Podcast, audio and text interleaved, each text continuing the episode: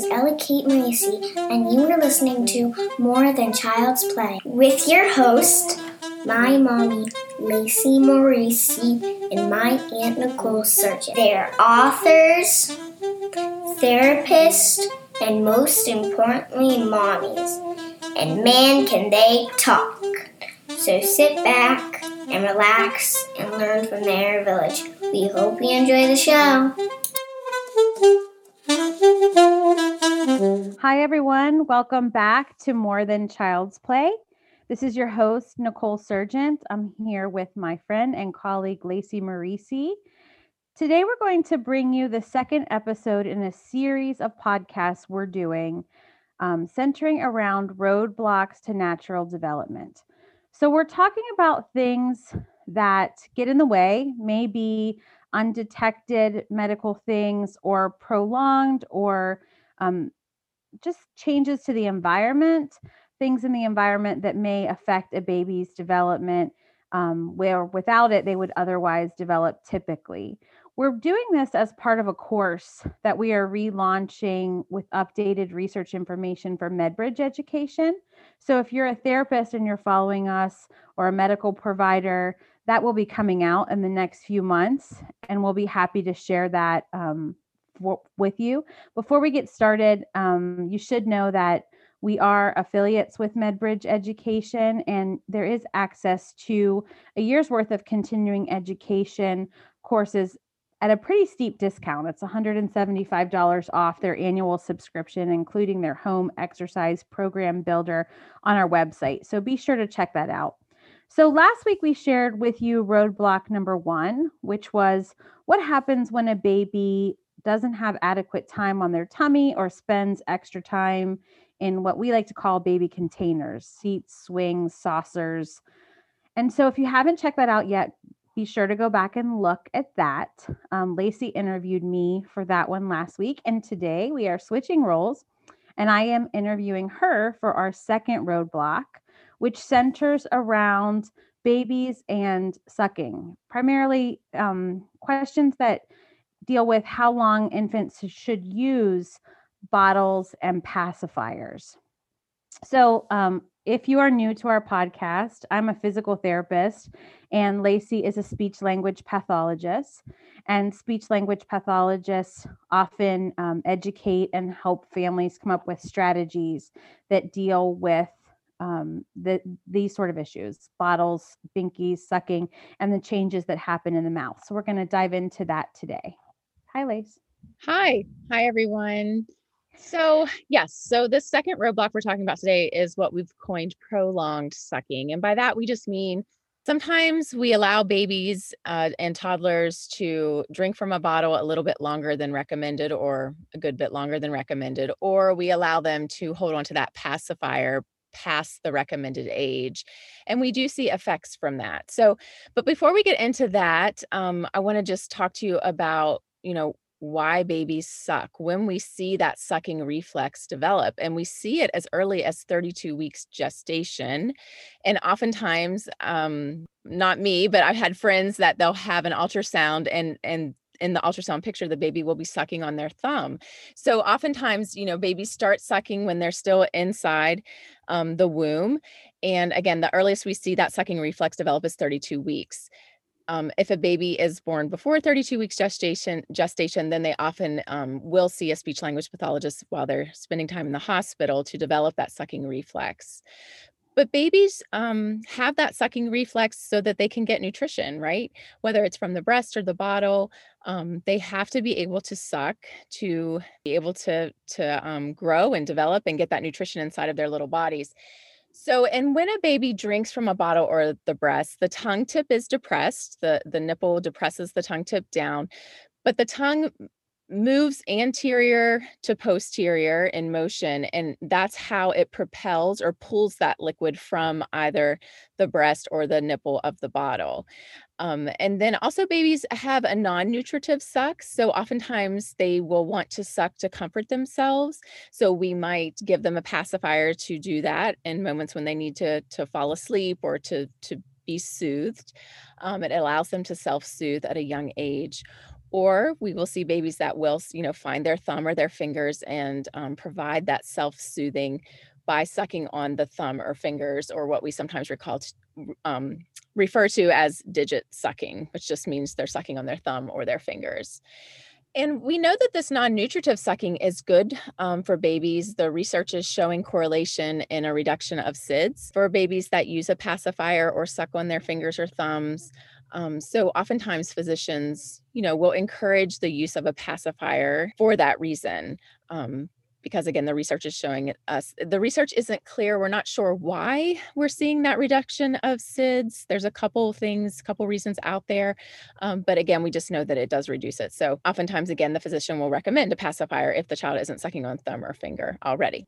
Very interesting. Yes. Can you tell us? Um, so, a couple questions about that whether no matter whether the baby comes early or the baby comes on time we know that it's very natural for them to know how to suck automatically um, in most cases. How long should they be drinking from a bottle or using a pacifier? Because i feel like in a busy well visit that isn't always addressed or i mean a lot of times parents don't even think to ask that question. I don't know that i did right Right. And I agree. I, I, I agree with that. You're right. Oftentimes the the major concern of the physician or the pediatrician is is the baby growing are they getting enough nutrition you know it's not how they're getting the nutrition it's more if they're getting enough in if they're on the growth chart if if they're keeping up with you know the the growth curve and staying healthy. So yeah, and I don't think parents think to ask that either. I think oftentimes they're just kind of looking to their family members to give guidance or their their circle of mom friends to give guidance and kind of following other people's lead, not necessarily asking again the pediatrician for advice. So recommended age to wean from the bottle is 12 months.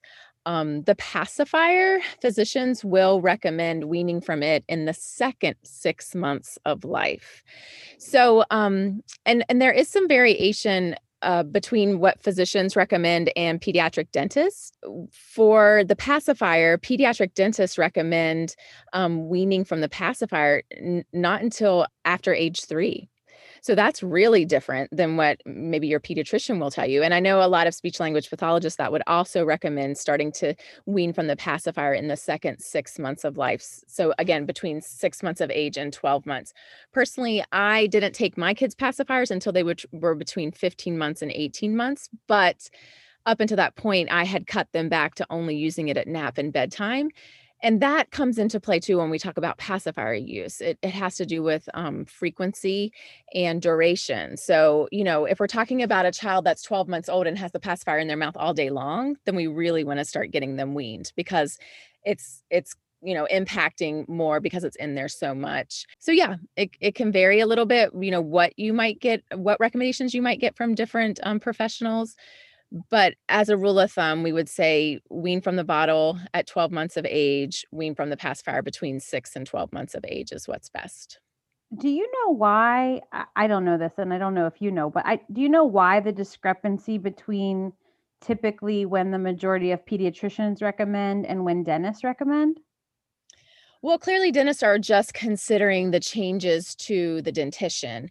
And the research shows that up until age three, any change that's done in the mouth regarding placement of teeth or overbite or malocclusion or posterior crossbite, all of that will, the research says that it will spontaneously correct itself if the pacifier is taken by age three. So that's why they're recommending that. Speech language pathologist um, in the field of orofacial myology, which is new-ish topic in our field, we're finding that pacifier usage again, if considering frequency and duration.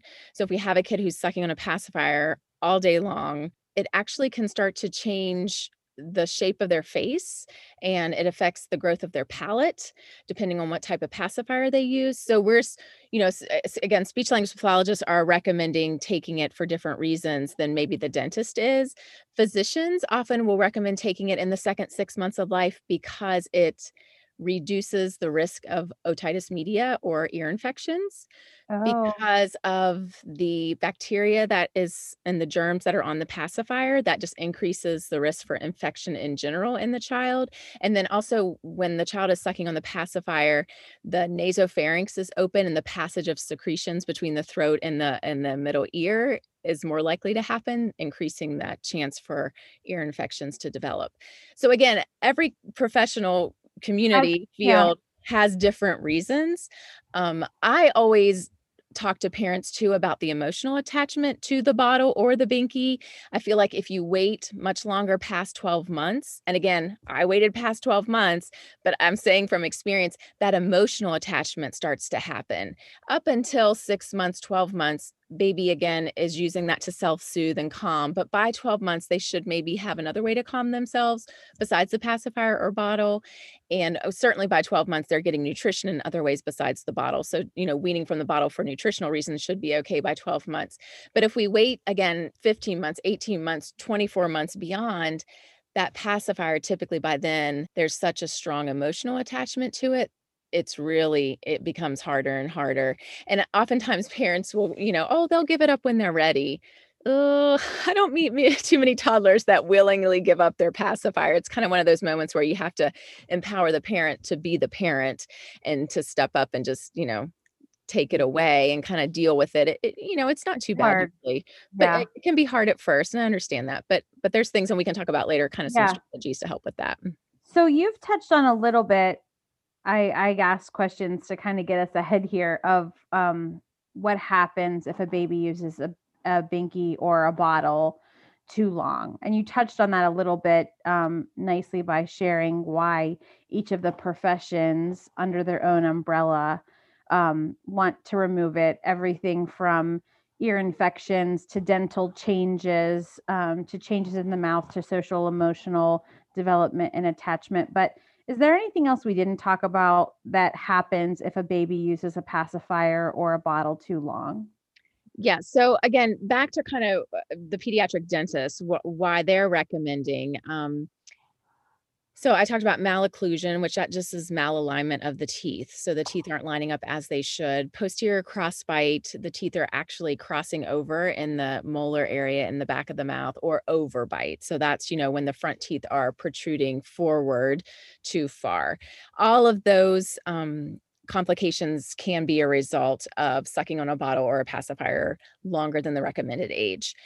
As far as um, sippy cup and bottle access, we haven't touched on sippy cups yet, but you know, dentists become concerned with cavities.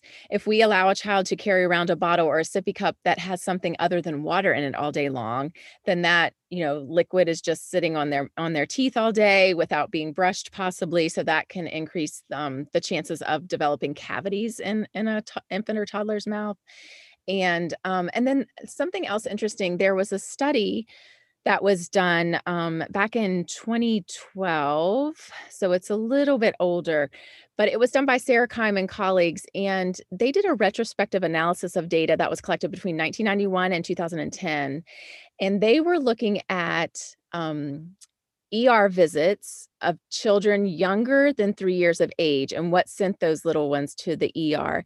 And they found that 65% of those ER visits were because children had fallen with a bottle in their mouth. 19% of those ER visits were because they had fallen with a pacifier in their mouth. And 14% of those visits were because they had fallen and had a sippy cup in their mouth when they had fallen. And, and Oh, again, all of those were, caused some kind of injury to the mouth. Um, so that's another thing that, you know, dentists and pediatricians and SLPs that work in feeding and OTs also you know, it's an interesting point to bring up to parents. If we allow all day access, binkies in the mouth all day, p- sippy cup, bottle, whatever, you know, toddlers are just learning to walk, right, Nicole? And Yep. they aren't so balanced all the time. Accidents Yep. happen, but um, they're finding that a lot of those ER visits from little ones younger than three, again, are resulting in injuries to their mouth because of the pacifier or the bottle that's or the that's cup. But something else I want to mention, you know, if you go to the pacifier aisle, and it is nearly a whole aisle in Target or Walmart or whatever baby superstore you're heading to, there are a lot of choices of pacifiers. And I have spoken to a few pediatric dentists to get their input on this. Does it matter the size? You know, the pacifiers will come zero to three months, newborn size, you know, 12 month size, 18 month size. That's all a marketing scheme as as far as what I've been able to research. And again, the advice that I've received from pediatric dentists, it doesn't matter the size of the pacifier.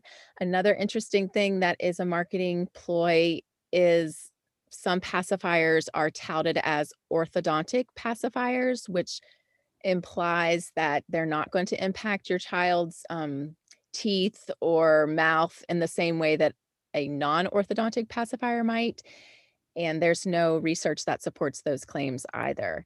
So it's really frustrating as a professional in the field, you know, that that these marketing you know giants are able to convince these parents that they need to spend more money on pacifiers every 3 to 6 months to get the right size for their child when there's no research that backs that up that says it's helpful or you know helpful for the child to do that so i just wanted to throw that out there yeah i think that's important to know because i've worked with families before who when we're discussing the binky they almost will be like oh my gosh, uh, you know, I'm such a bad parent. They're still on the zero to three month binky.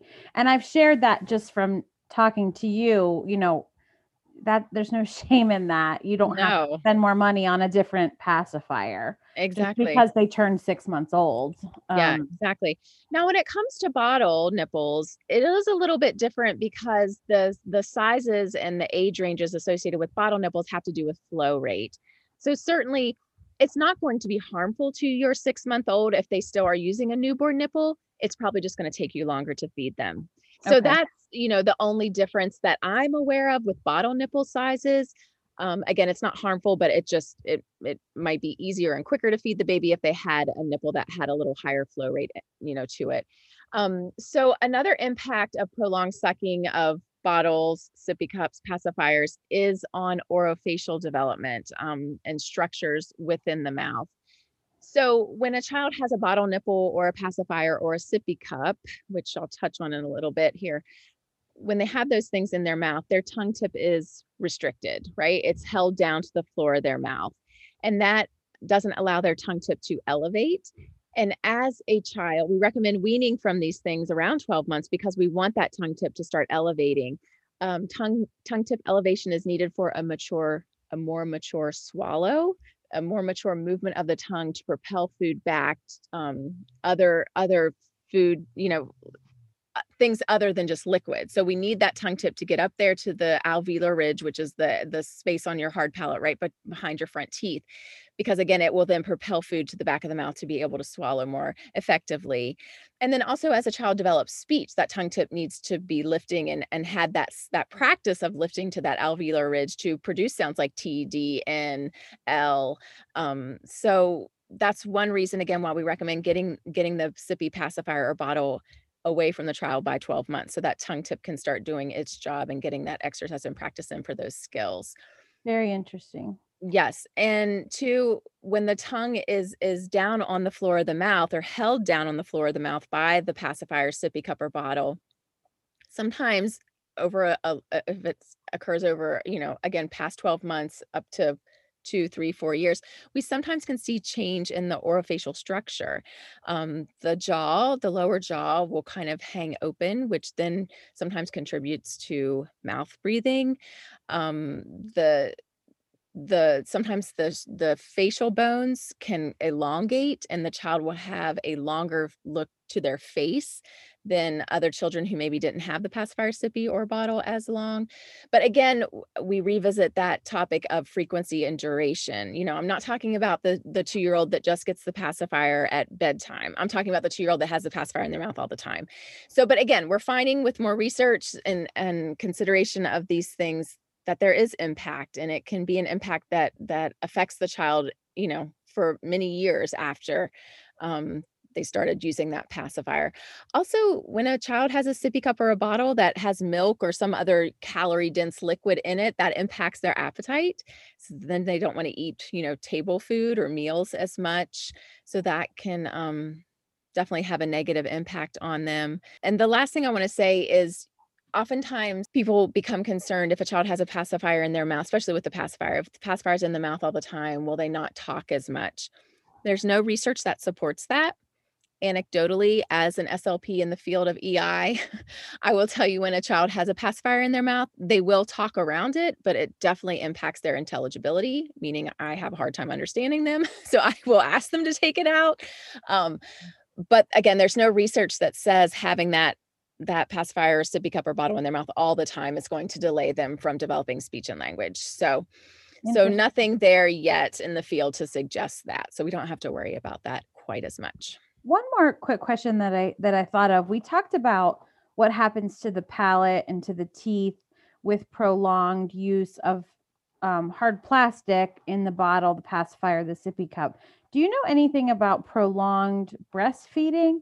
Because I know, uh, and it's, you know, my kids are older, so things change, but um, I was, ne- I was, I was educated to try to nurse them until a year if if possible and i had the supply and and i wanted to you know there's always choice and of course we respect that for mm-hmm. lots of families and what works for them mom and baby but are there any um, negative effects to the palate that you know of or to the mouth from nursing for for longer than that 12 month mark there's nothing that i have come across i i have to believe that because the the breast, the nipple is molds naturally to the shape of the baby's mouth and is pliable, for lack yeah. of a better word, I feel like more pliable the longer you breastfeed. yeah, exactly.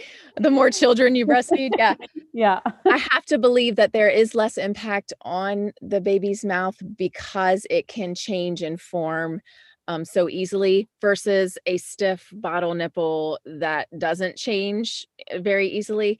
Um, again, I don't know of any research. If anyone out there listening knows of anything, please send it yeah. our way. I'd love to um, look at that. Interesting, yeah, to know if that makes a difference. Yeah, yes. so would. let's talk a minute about weaning because I feel like this is one of the most important parts of this podcast. I know that as a parent myself who had two children um, very close together in age weaning was stressful and hard. Um, and I know from patients, some that I have right now, um, and certainly through the years, um, parents, once they're empowered to know the age to do it, they've come across either a therapist or the pediatrician or the dentist. And they say, okay, we have to do this.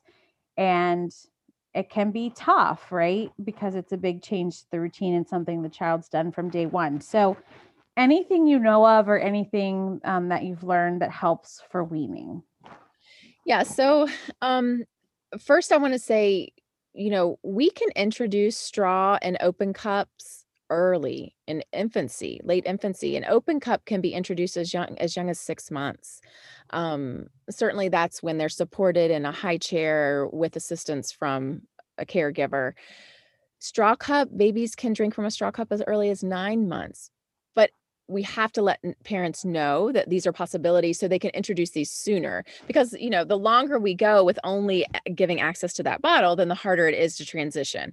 So um straw cup sippy cup or straw cup open cup sooner than later and sippy cup yeah let's talk about the sippy cup because yeah I've I've learned this from you and people will say and I you know I'm a physical therapist but I am not a speech language pathologist. And I said what age do I introduce the sippy cup? What what right. do you say when people say oh my baby's 6 months. Is it time to meet that milestone of the sippy cup? And yeah. and what's your answer to that? I know what it is but tell me yes people. yes.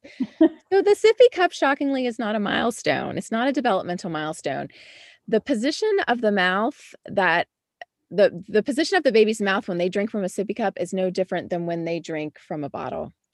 If you think about it as uh, you know especially hard spouted sippy cups so that's the hard plastic sippy cups that are very popular that are leak proof and parents love for that reason myself included they just depress the tongue tip like a bottle nipple does and it's really no different so there's no developmental milestone there's no change in the way that the baby drinks from a sippy cup that's any more developmentally progressed or appropriate than so the mouth is doing the same thing with those yeah. kinds of sippy cups as it is with a bottle Yes. The mouth, the muscles of the mouth are not more mature in their behavior when they're using a sippy cup. No, the tongue is doing the same thing. So, you know, some speech language pathologists will, will just encourage parents to skip the sippy cup.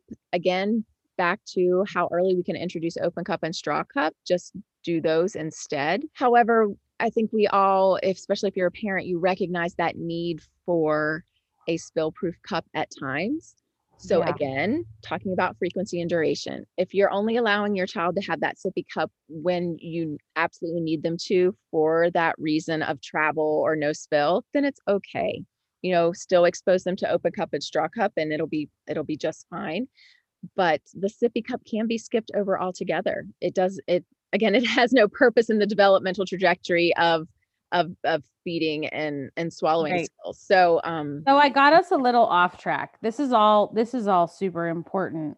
But the, your number one strategy so far for weaning is to consider really limiting a sippy cup and going open cup or straw cup to decrease the incidence of sucking from the beginning so we're not having to take away so much sucking because they're just not doing it as much. Exactly. Yeah, getting that straw cup or that open cup, giving the baby access to them as soon as possible so they can start developing those other skills.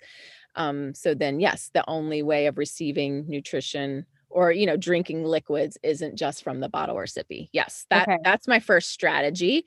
Um, is just being aware, letting families know how soon they can introduce that straw or open cup. So I would encourage families to talk to their pediatrician, talk to their dentist. You know, now we recommend babies see a dentist as soon as those first teeth are up. So ask your dentist. Um, even if they're not a pediatric dentist, they should know the recommendations for weaning uh, age wise and maybe have some tips for you. So talk to them. Um, as far as the pacifier goes, again, just I recommend getting it, you know, taking it from the child before that social emotional attachment happens. But I also recommend to parents if your child has a pacifier and it is their only comfort item, introduce a second comfort item as soon as possible. And even if baby doesn't want that that blankie with them when they're falling asleep, go ahead and really try to encourage it so that when the pacifier is taken away, they already have a second established comfort item to kind of take the place of that pacifier. There is a pacifier weaning system on the market right now. I believe it's manufactured by Frida Baby. Um, it was actually um, created by uh, a a- an acquaintance of mine, a friend of Nicole's. And We're Uh, very proud of her. Um, Yes, By the way, she's a pediatric dentist in Pittsburgh, um, Dr. D'Alessio, and um, we're very proud of her. But go ahead, talk about that pacifier weaning system. What does that mean? What does that look like? yes, so unfortunately, it wasn't around when Nicole and I's kids were little, or we I could have used it. yes for sure but the idea behind it is um you know you, you want the child to lose interest in sucking on the pacifier and if if the pacifier nipple is changed in some way that it doesn't allow them to latch onto it in the same way that they always have, then they will lose interest. Some parents will cut the nipple of the pacifier, which is not recommended. And the reason that is not recommended is because it poses a choking hazard when I talked to Dr. D'Alessio when she created this product a few years back, she told me that when pacifiers are made and go through the manufacturing process, they have to pass a pull test, meaning the nipple of the pacifier has to pass a test where so many, you know, so much pressure is is put on the nipple and you know trying to pull it away from the base and they have to pass that test meaning they have to the the nipple of the pacifier cannot be pulled off or it won't break under a certain amount of pressure or weight from the pull of the machine. So when you cut the nipple of a pacifier you're compromising its ability to not fall apart. You are creating a hole in it and if the child were to bite on the you know the edge where you have cut they might get a piece off and and then the possibility of choking increases quite a bit. So we never recommend cutting the pacifier nipple. But because that method um, can the idea behind it is effective right? So dr D'Alessio created a system of pacifiers where I, I think maybe there's six, I'm not sure, but each it starts with a, a, regular pacifier that you give the child. And then after so many days, and she recommends eh, within the product, it's recommended how, you know, how many days in between each change of pacifiers. But it's this um, gradual increase of the nipple of the pacifier getting shorter and shorter and shorter. So eventually, by the last pacifier you give your child, they really have nothing to hold on to. And typically by then, um, I read some reviews, most parents said their child had given up the pacifier before they even got to the last pacifier in the set.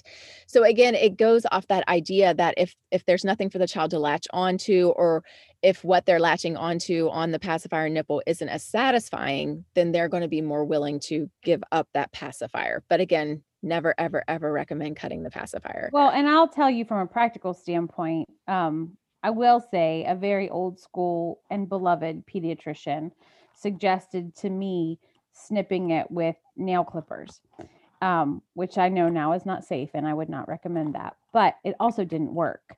Um, and you know, I always say there's some parts of parenting that you're going to knock out of the ballpark, and there's some parts that you're going to struggle. And pacifier weaning was a struggle for us as parents, but it also didn't work because our child uh, was vocal for her age and screamed icky binky icky binky all night um because something was wrong with it. Something was wrong with her binky and we needed to fix it. She knew that it didn't work right? So it didn't work um and it right. is unsafe. So yeah take that off your list parents. Just don't do it. Right right. Don't do that. Um you know sometimes parents will leave the pacifier for Santa Claus if if you believe in the Santa tradition, or they'll leave the pacifier for the Easter Bunny. The and that fairy. The Binky Fairy, right? Yeah. And and then you know, overnight the pacifier is gone, but then there's something else to distract them, you know, whether it's a little gift or present or something um, left in return for them turning over that pacifier. I don't recommend some parents I know will say, you know, they try to convince their toddler they're going to give their binkies to the new baby or to the new baby cousin. I feel like that that can cause, cause a little bit of resentment um eh, you know eh, and and then if it is a new baby in the house, then the baby's still going to have the pacifier. So the toddler's just going to be able to take the baby's pacifier. And back to that whole idea that the size of the pacifier doesn't matter. Your toddler's not going to care if it's a newborn size pacifier. It's still going to give them satisfaction of sucking. So so I don't always recommend that one just because I can I feel like it can be hard uh, on the toddler, you know, or preschool or whatever age to give that away. Um, some parents go cold turkey, which I think is fine. Just kind of, you know, muddling through, getting through a few nights of maybe sleeplessness or crying and kind of getting over the hump. If you like you're you're ready for that and your child's ready for that, go for it. Um, but you know, I think the biggest thing is is the parent has to be ready. The child yeah. may never be ready. Now, there certainly have been kids where I've heard they just give up the binky, and that's wonderful. But I feel like they are few and far between. And it's more that the parent has to be ready and just kind of pull up their parenting panties and do it. you know, well, I would also say, too, again, from a professional standpoint um, of paying attention to social emotional development and from a parenting standpoint where I feel like I did this wrong. If I could go back, I wish I would have had the guts or the strength, or I don't know what you want to call it, to do it earlier because I feel like we tried to do it around two. And by that point, their social emotional development was so much more mature that they were reasoning, you know, icky binky or sadness. The the emotions become there's a greater variety of emotions. The older your children yeah. get and the and the way their social emotional system becomes more complex. So it's i feel like it's actually harder the longer you wait yes um, i agree. because there it's harder on the child and it's harder on the parent. And they were smart enough to say take my pacifier i'm done napping. And yeah. they when people will ask me when did your kids stop napping? And the answer is when i took their pacifiers. And that was not healthy for them because they still needed a nap. yeah. But because they associated and there was nothing else that was going to take the place, the nap was gone. So, in retrospect, I wish I would have done it earlier before they were so attached emotionally in a complex way because I felt like they would have been better sleepers in the long run. Yeah. And that's kind of just to back up. My very first recommendation with the pacifier is to get it cut back to just nap in bedtime. Leave it in, in or near Yeah. the crib. Mhm. Exactly. And that's what I did too was we left the pacifier in the crib. Yeah, we did that. that was the only pacifiers we had out accessible to the child. You know, that's Yeah. the other thing. You got to get rid of all the other pacifiers and they're going to dig to the bottom of the toy box and find one. They're going to look under the couch and find one. So you really have to, again, if you're going to start weaning, you have to get all the pacifiers gathered up and put out of baby or toddler's reach. Just limit to Yeah. bed and nap. An Um, important point. and that can help. So, okay, so let's switch gears and talk about the bottle, weaning from the bottle. That can be tricky if it's a kid that's only drank, you know, the majority of liquids through the bottle.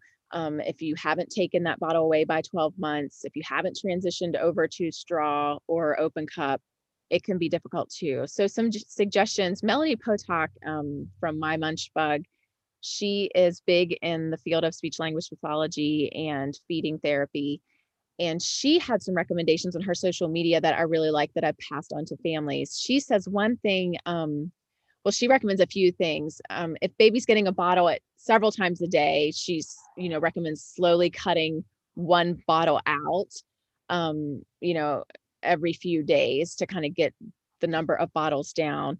And then um, if your baby has that really strong association and preference to drink m- on, drink milk only from the bottle, she recommends at meal times giving two identical cups that they can't see through, one with milk and one with water. So then eventually the baby has to figure out which one has the milk and or the water, and Oh, so like that can kind of slowly introduce milk in another container, another type of cup. So that can help. Um, like she that. also, I don't know if it was Melanie Potok or um, my colleague Kelly Benson Boat that recommends um, they have to sit to drink their bottle. Don't let them just graze on the bottle, have access to the bottle all day long. Make them sit so it it feels more like a meal. You know, if you're going to drink Yeah. your bottle, you have to sit in your special chair. You have to sit in your high chair. It's a meal, right? So that kind of um, starts limiting. If you limit their access to it, that can help to start wean from the bottle too Helpful. but but yeah my again my number one recommendation is just introducing the straw in the open cup as soon as possible to get that established yeah. so that the bottle isn't the only thing So- drink it from My final question for you, since we're talking about weaning from the bottle and going to cups, is I know I had this stage in my house for a long time where we had a drawer full of a gazillion different kinds of cups. And I, I see this at families' houses when I'm doing early intervention visits. Half the counters filled with drying sippy cups, and parents have tried so many cups. And I know sometimes you just have to try and see what works best for your child, but are there any specific cups on the market that you prefer, that you recommend? yeah um I- don't know that there's, I mean, again, I don't have an infant or toddler in my house right now, so I, I'm not as familiar with specific brand names, but I can tell you what to look for in cups Great. that would make them most appropriate for Perfect. toddlers and infants. So any type of open cup is is going to be appropriate as long as it's toddler sized um, or small infant size so smaller um, handles on the side sometimes makes it a little easier for little hands to grip that open cup even more importantly you want to make sure when you're giving your child an open cup they are um, supported in their high chair meaning their feet there's a, a place for their feet to rest. Their feet aren't just dangling because when their feet are dangling they don't have that stability in their trunk and then they're not going to have the stability in their arms to be able to lift that cup and then balance it up to their mouth. So stability in the high chair um, is is number one and then again just any small plastic sometimes um, harder plastic cups are just a little easier to hold handles are nice. And with your guidance right uh, recommendations for beginning might be to fill that cup almost full and i know that's that's scary to some parents because they don't want to mess but if it's water it's going to be okay and you got to let the baby try. But with some guidance um if the the reasoning why we recommend you fill the cup almost full is because it requires less tilting of the cup up to the baby's mouth. If you only put a little bit of water in the very bottom of the cup then they really have to tilt and lift that cup yeah all the way up to get that liquid out into their mouth and then that sometimes causes more spilling or it's a little bit trickier for them so we recommend starting Well, with that And I would also say, from a motor standpoint, with balance reactions, a child is able to like catch themselves um, forward first, sideways second, and backwards last. And one of the hardest challenges for children who are learning how to sit is to sit with their head tipped fully back and not fall backwards before they're ready to efficiently catch themselves. So, a fuller cup where they didn't have to tip their head back so much would not challenge their their balance or their postural muscles as much.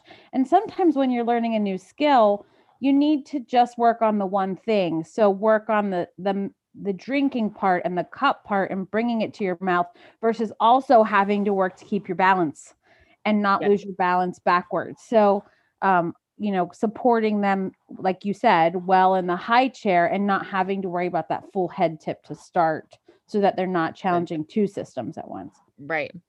And two, resting the elbows on the tray of the high chair is good for stability too. Then they have a little more sp- stability through their wrists and hands to get that cup up.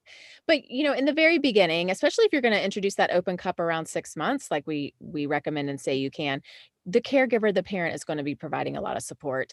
And and we say go ahead and just give them that open cup at every meal with some water in it or milk or whatever and just see how it goes and that practice is what's going to help them become um, efficient with that open cup drinking. Um, with straws the big thing with straws is we want we don't want the straw to be too long because if the straw is really long we find that sometimes the baby or the toddler will just wrap their tongue kind of underneath around the straw and almost suckle the liquid out of the straw like they do through the um, bottle or the hard sippy cup so we don't we want the straw to be shorter. Um, that way, the recommendation is the straw just just um, kind of once it's inside their mouth, it just goes past their lips. And then that requires their tongue to retract to pull that liquid out of that straw, which is the motion that we're looking for. Um, and again, that tongue tip elevation. So a shorter straw is better. A smaller diameter straw is better, not a real thick straw, because then they can pull too much liquid and, and possibly kind of choke. And um, then that, you know, might develop an unpleasant association with straw drinking, which we don't want again, Melanie Potok on her website, if you hop over there, she has a free handout you can download that has kind of step by step how to teach your infant how to drink from a straw. And she, it was funny, I, I looked over it the other day and it's exactly what I did with my kids, and probably most of us do, where you kind of dip the straw into your drink and put your index finger on top to hold a little bit of liquid and then put it in baby's mouth. So baby starts to realize, oh, I get liquid. I get, you know, I get a drink from this straw. And she recommends you do that with purees first, like baby food consistency. Oh. Um, with babies as young as I'm not sure if she said six months. I'm not sure the age she recommended, but anyway, um, so yeah, I can check that out. She kind of goes through step by step how to kind of introduce that straw and, and help baby understand that again they can you know draw liquid. Yeah, I've had a, I've had a lot of parents be shocked that they're out somewhere and their baby was thirsty and the baby happened. They're like, oh, they i had my water bottle with a straw like my sports water bottle and they they just drank from it. Yeah yeah. My speech therapy friends will tell you that's possible very early on. So yeah. that's sometimes how naturally they're like oh well then i'll get them their own cup with the straw uh, because right. but they hadn't even thought to try it until then you know so right. out of out of just a, a, a need at the moment yeah. And there's lots of straw cups on the market, and there's straw cups that have valves, and the valves make them a little um, less leak proof, or will claim that they're leak proof. So parents, you know, will like that. The valves, I the only thing with the valves that I see is that it requires a little more strength to draw the liquid out. Um, so if you have a, a, you know a younger baby, um, they might need a little more practice with a regular straw before they're ready for that valve. Um, but yeah, and let's be real. The more valves, the more you have to take that cup apart to make sure mold doesn't build up. That's yes. just the practical side of it. Yes. If you have a cup with valves and all those things inside, when you're cleaning, yes. you really got to take it apart. So yes. that's another benefit of just an open cup is that you don't have to clean it so meticulously. Yes. And just an interesting fact, I don't know why this just came to me, but the sippy cup was invented by a dad, I believe in the 70s or early 80s that wanted a cup that didn't spill. He was tired of cleaning up spills from his kids with cups. So he invented the sippy cup that had this, you know, lid on it that was a little less, you know, leaked a little bit less, maybe leak proof. But then out of convenience, you know, we're on the run so much, way more than our parents were decades ago, and our grandparents even more so. So out of convenience, we've kind of just adapted and and included these sippy cups as a milestone in our baby's development when when they're actually not. But you know i'm happy to see again straw cups on the market now that are are leak proof also straw cups that have a lid to to protect the straw from getting dirty or you know anything like that. So those are good options and um, again i just if you're going to use the sippy cup that's okay but i would just recommend using it sparingly and introducing that straw and open cup as much as early as you can with baby. Wonderful this has all been so helpful thank you for sharing with us yes um, I'm gonna send it to all the expecting parents I know. And, Sounds good. Uh, any new parents I know. If you are a therapist and you've enjoyed our podcast, one of the reasons why we do this is so that we have another means of sharing education with parents that we are fortunate to work with. And we give you full permission to do the same. So if this information um, as a therapist would be helpful for a family you work with, by all means, feel free to share it with them. Um, if you are a new listener and you haven't followed our podcast, um, please do that. We appreciate the follows and the shares. It certainly helps our visibility with new listeners. So we appreciate your support and your your tuning in um, for sure. As always, um, milestonesandmiracles.com is available for you with plenty of free resources for um, parents and professionals and access um, to the podcast, continuing education courses, and as always, one, two, three, just play with me, which is our therapist and mom design card set to help identify each unique milestone and pair that with purposeful play activity. So check that out if you haven't yet. Thanks again for joining us. We will continue with this podcast series um, in upcoming weeks. So if you enjoyed this, look for the next one. And one more thing, Nicole. Yes. I, in preparation for this podcast, I went to Walmart and Target today and bought a bunch of sippy cups because I'm going to put um, a little video together on Instagram on our stories or IGTV, I'm not sure, just kind of walking through the features of the different sippy cups, the different straw cups, um, open cup options. And then I will save that to our our story highlights on our Instagram account at Milestones Miracles again. And then also we're going to have a free handout with this that goes along with this discussion that we had today with this podcast. So uh, make sure you find that on our social media accounts, either Facebook or Instagram, or visit the website. You'll find our free downloads on our website there too. So you can access them there. But I just wanted to make sure the audience knew that those two resources would be out there. Again, just for themselves for informational purposes, but also to share with families I feel like I get questions about pacifiers and sippy cups all the time. So I am going to be thankful to have something now that I can just send over to families to. Yeah, I will too. I'm not, a, it's yes. not my expertise. So this is all helpful information. Um, certainly. So thank you. Thanks again for joining us. We are grateful for you as listeners, and we hope you take some time to play this week. Thanks for joining us for another episode of More Than Child's Play podcast. Please follow us on Facebook Find us on Instagram at Milestones Miracles and on Twitter at Milestones M.